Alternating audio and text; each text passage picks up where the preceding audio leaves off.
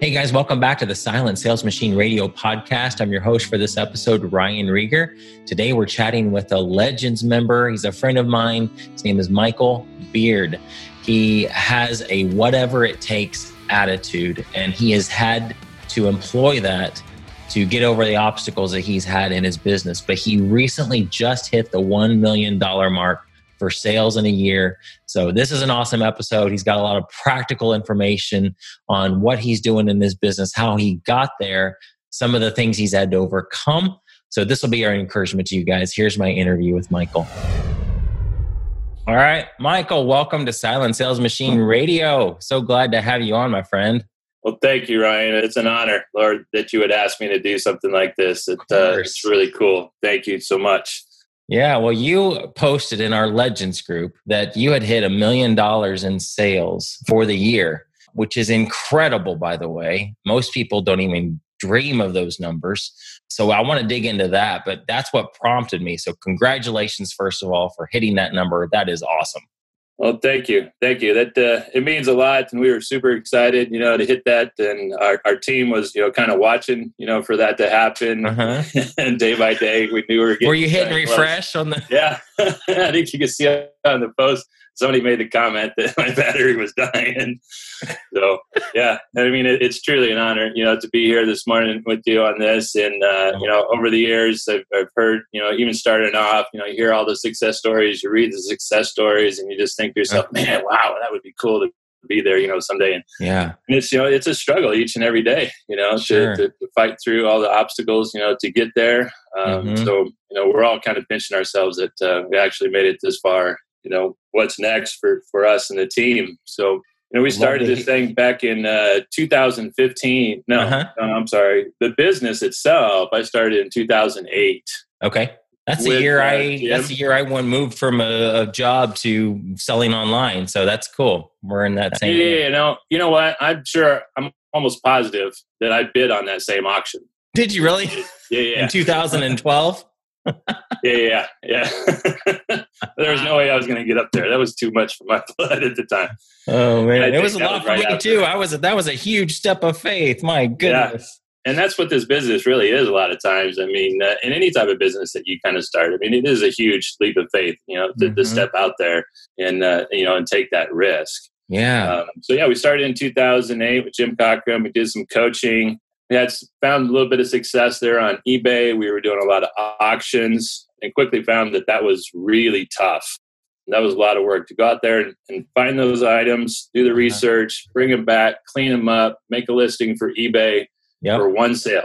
You have to rinse and repeat that. And that's okay if your profit margins are a ton for each one. Yeah. And they're good. And the profit margins usually are pretty good on something like that. But again, it just, I don't know, it was a grind. And I was working, a full-time job as a chef. Okay. And that's a grind in itself. That was really long hours, working weekends and holidays. Didn't get to spend a lot of time with the kids as they were growing up. And that was, one of the driving factors at the time to just get into this business, was to be able to come home and spend that time, with the family. That's awesome. Real quick, you said something there. I want to get back to your story, but how did you find time?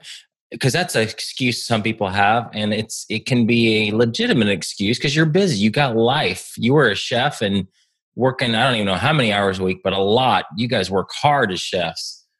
How did you find the time to do this strategically or practically? When did you find the time to fit all this in? Well, that was the thing why it kind of took so long. We started in 2008. We're 2020 now. Yeah. And really, that really sparked then actually the true growth and success of what we had. I mean, it was all about a mindset. Okay. And I kind of shared this a little bit in the post, but, it was in 2017, finally. I was at Swiss Jobs there back in 2009, 2010, something like that. And I started working with a golf course company that, builds golf courses, and they manage golf courses across the United States. And I came on as their corporate chef. Okay. So I spent a lot of time, and it looked really promising as a career path and growth, and was finding some success there. But they kept kind of dangling a carrot out there in front of me. And I kept chasing that, and it wasn't really ever going to come true. And you know, you get a counseling statements every once in a while for your job performance or whatever. And my uncle, he's in the financial world, and he shared that they call it a haircut when you get one of those counseling deals, right? Mm. And so I like to joke now that they cut my hair too short that day. Mm. And it really just kind of upset me to the fact that it was like, okay, now I really have the motivation. And it was working, you know, round the clock almost. I mean, I was up bright and early, you know, 5-6 o'clock in the morning. Yeah. Worked for 3 or 4 hours before I'd go to work, you know, put that day in, and then spend a couple more hours at night. And it was constant, you know, for a solid year to get really some growth, get some traction and be able to, you know, start actually grow it. So it was just that mindset of, I don't care, whatever it takes, I'm going to do this. Whatever it takes.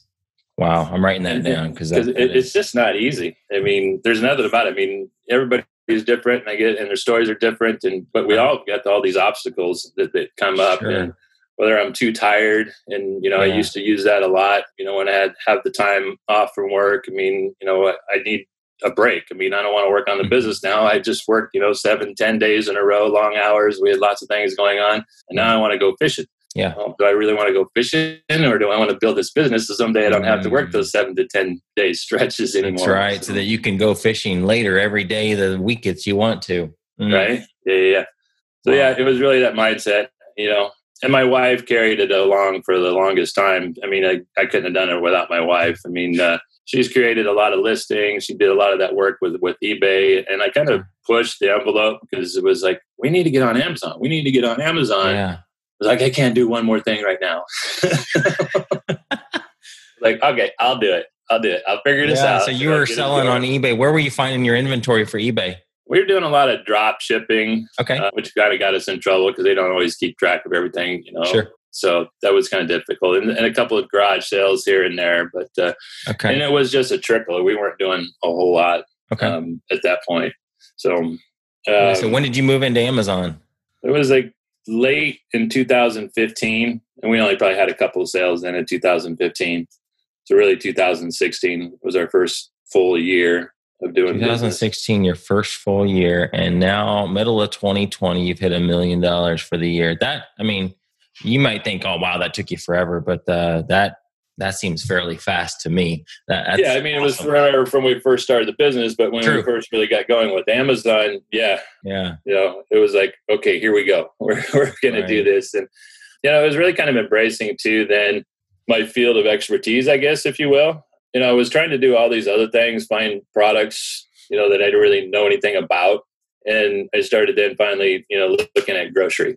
For being a shop, and that really kind of then was able for us to really kind of take off. Okay, so you transitioned from eBay to Amazon late 2015, and your first full year of Amazon was 2016. And so you started off with, you said you started off with products you didn't really, you were just kind of scanning whatever and going after whatever. Yeah, I mean, I remember the first thing. I was so scared too when I first went out to scan that first thing. Uh-huh. It was a little filter, you know, in the clearance aisle, and it was like, I don't know, like $1 or $2 or something. And, you know, I really didn't have the money to spend on it, you know, an extra $40. So, I mean, will this work? Will I be able to sell it? Will I be able to get my $40 back? Will I make any profit? And yeah, still remember that to this day. I mean, just those. Did you buy those? You bought those filters? Yep. I bought those filters. They sold and gave me a little confidence, and then went out to was at Nebraska Furniture Mart here in Nebraska, and I had a $75 gift card, and I think I spent like 3 hours in there, in their clearance area, and bought some rain chains, and they sold really well, and I went back and then cleared them out, and they sold really fast. Wow. We were hitting the road running then at that point, but I still hadn't really kind of made that transition, you know, to groceries. I was still just trying to find whatever I could. Finding clearance, you know, toys and games and you name it. Everybody asked me, you know, what kind of things do you sell? What's your category? I'm like, whatever I can find. Yep. It doesn't make any difference, whatever I can find. Then I started really, you know, started looking at grocery, and you know, was able to set up an account with a national distributor because I'd had a long, you know, history of working with them as a chef for, you know, 30 years. Brilliant.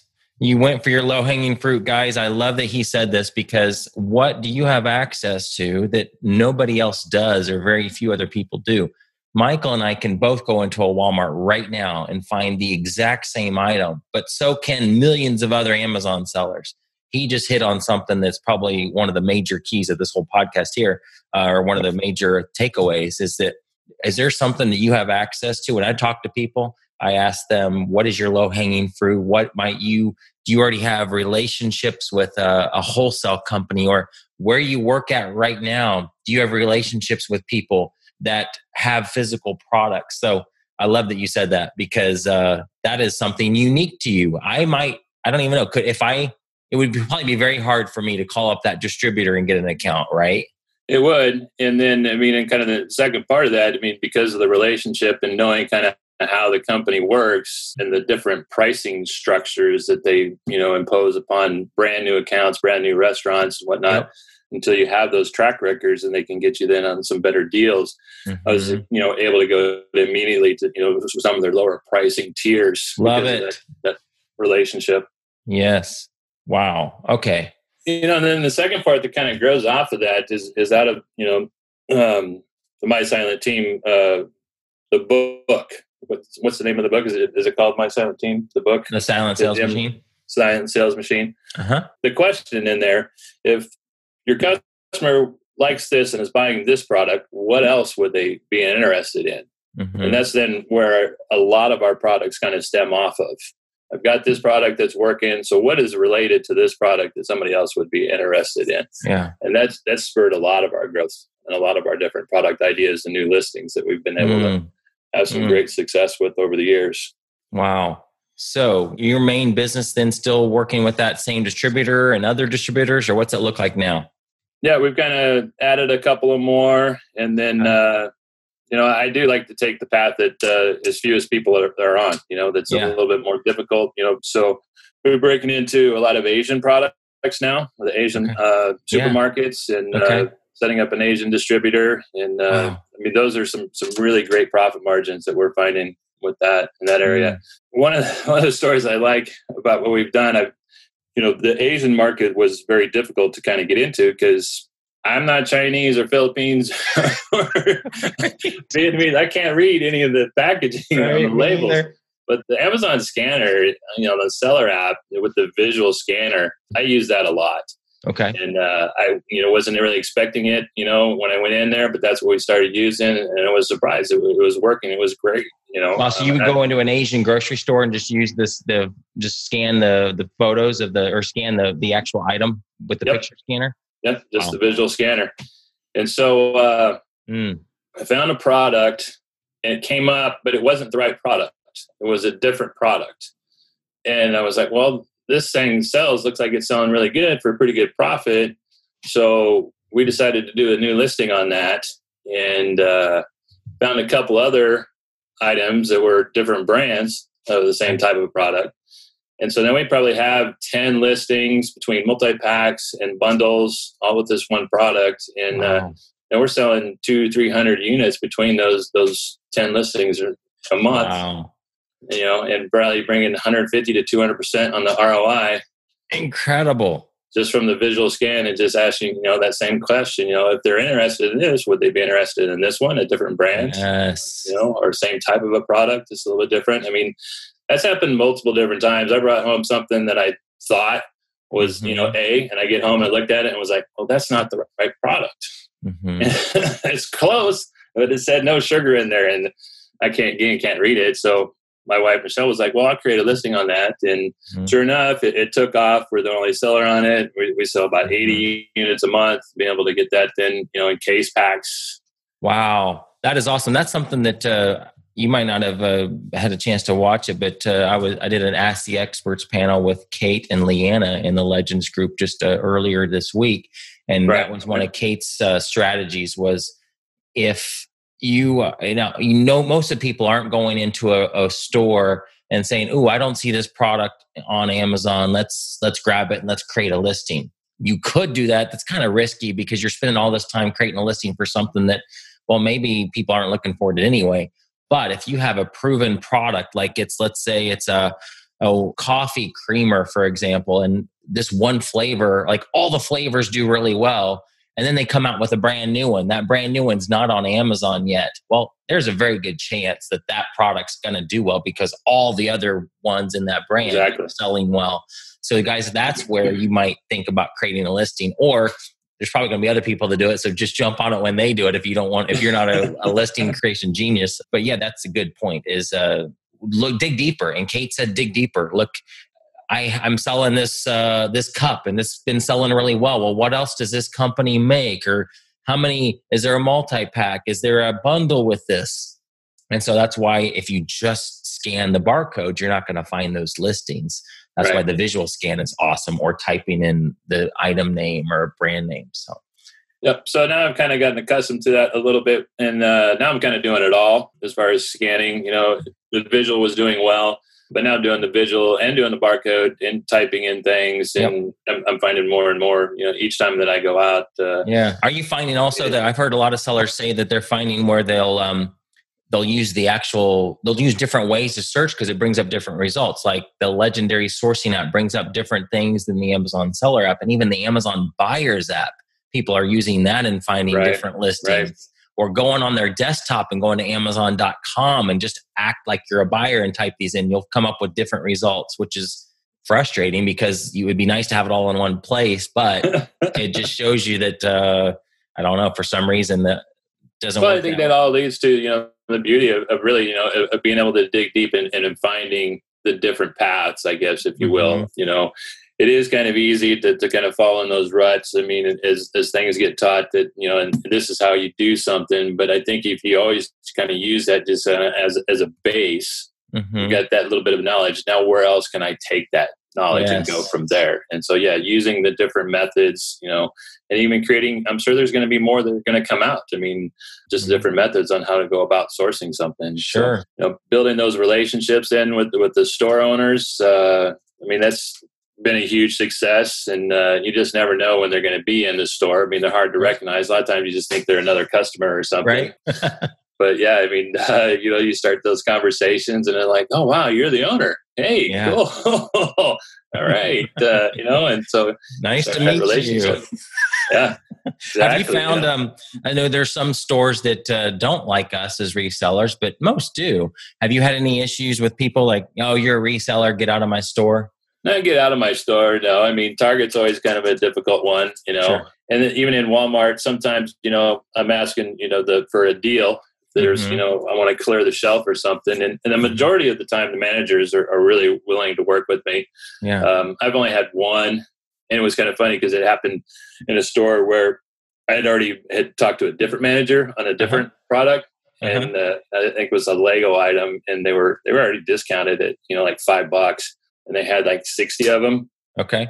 And so, yeah, they gave me a deal, and they gave it to me for like $3 a piece. Wow. And then I was in the store the next week on a different product, talked to a different manager, and he basically ran me up. He was mean. He didn't want everything to do with me. He's like, we don't do that. That's not fair for the rest of the customers. Oh my gosh. Like, okay, you know, that's great. Okay. Have a nice day. You know, I'll move on.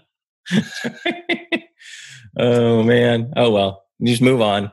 Right. So you just never know. I mean, but for the majority of the time, yeah, I think I've, you know, great success. I mean, with the owners of the stores and, you know, the managers, and they're more than happy. I mean, they're moving product. I mean, and, you know, the more product they moved, I mean, the nicer they are. They're like, you know, you get to know each other's name. And as soon as you walk in the door, you know, they're saying, hello, Michael, how you doing today? You know, and, that's awesome. So, yeah. Wow.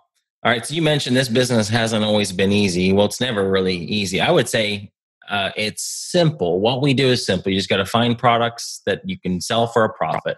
Simple business model, but it's not easy. And you've had some obstacles. So talk about some of the things that you've dealt with in your business and how you've overcome them. Yeah, we've gone through our share. That's for sure. You know, so we started in 2008, 2011, we were flooded for the first time, and we were out of our house for an entire year. Oh my gosh. Still managed to do a little bit of the drop shipping. And then we were flooded again in 2019. And we were out of our house for a month, maybe 2 months. Gosh. And so we were moving right along at that point. And we got most of our products, we got all the products out. I still had quite a few boxes that were downstairs, but was able to find a building, an old farm building for us to be able to move into. We rented that space out while we were flooded. So the business continued on, and we continued to source and bring in products, and was able to get all of our distributors to still deliver then to this new address while we were flooded. And then also in 2019, we ended up getting our account suspended for almost 20 days. Gosh. And that was kind of rough. I mean, that was heartbreaking. Might be like was that the longest 20 days of your life? It was, you know, and right through Thanksgiving, and I didn't handle it well for sure. I mean, it was kept checking. Amazon would take 4 days for a plan of action for a response. Yeah. And then we got their third denial on Thanksgiving Day. So it really was defeating, you know. It was like, what are we going to do? Yeah. So we had built a new building at that point, and had quite a bit of products on hand and products at Amazon. Yeah, it was pretty scary what we were going to do. So yeah, for sure. I mean, I know Amazon, sometimes it seems like they're sporadic. Did they tell you why that happened? And was it something that you should have seen coming? Or was it just, they were just, press a button? You know, I always like to look back and, you know, take as much responsibility as I possibly can for whatever reason, you know, and things that happened. You know, I'm always kind of trying to reflect on, you know, what I've done in the past and how I can make improvements. And, you know, I felt like I was getting a little over too confident, maybe. You know, one of the things that is taught that if there's only one person on a listing and it's been that way for a long period of time, it could very well be a private label item. Okay. You probably should stay away. Yeah. I found a popcorn cup that was branded by a brand, Carnival King, and another seller took those popcorn cups and made it his brand. Oh, wow. And he didn't follow any Amazon's guidelines to do that. And you can't really brand somebody else's brand. Right. You know, so, and he turned me in for a counterfeit product over popcorn cups. Wow. It wasn't even his real brand.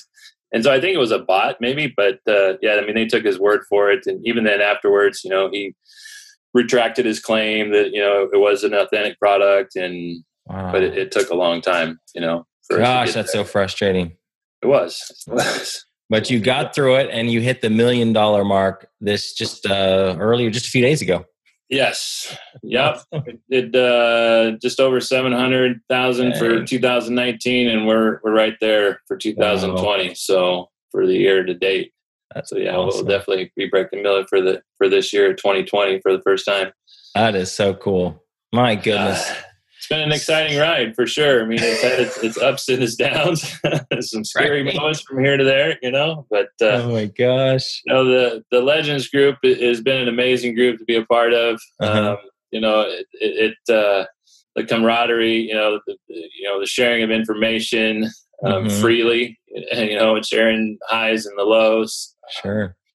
Love the conferences, the family reunions. We were able to, you know, start a small little mastermind group there. Yep. There's 4 of us that we've been together now for 2 years. You know, we haven't really gained traction as far as the 4 of us, you know, doing something together in a direction, but each one of us have definitely had our successes. And I think, you know, stem from that group and those meetings that then we have once a week, you know, trying to keep each other accountable and sharing what we're doing in our businesses. And one of the things that I think right at the beginning of 2018, when we joined, and I don't know why it wasn't making sense to me before. I mean, we had the grocery things going on with my distributors, and so that we were relying on those products. But then I was heavily into, you know, chasing a lot of clearance items and trying to find those deals.